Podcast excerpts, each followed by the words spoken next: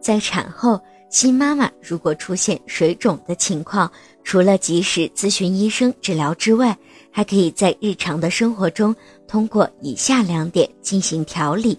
一，在活动的时候，不要保持一个姿势太久，长时间的站立或者是久坐都会形成水肿。在休息的时候，适当的抬高腿部，在腿下垫一个枕头或者是小凳子，有利于缓解水肿的情况。二，通过饮食调理，少摄入盐，因为盐摄入过量会使液体浓度增加，同时可以适当的食用利水消肿的食物，例如薏仁、鲤鱼等食物。另外，带皮的生姜也可以起到消肿的作用，建议家人在做菜的时候不要给生姜去皮食用。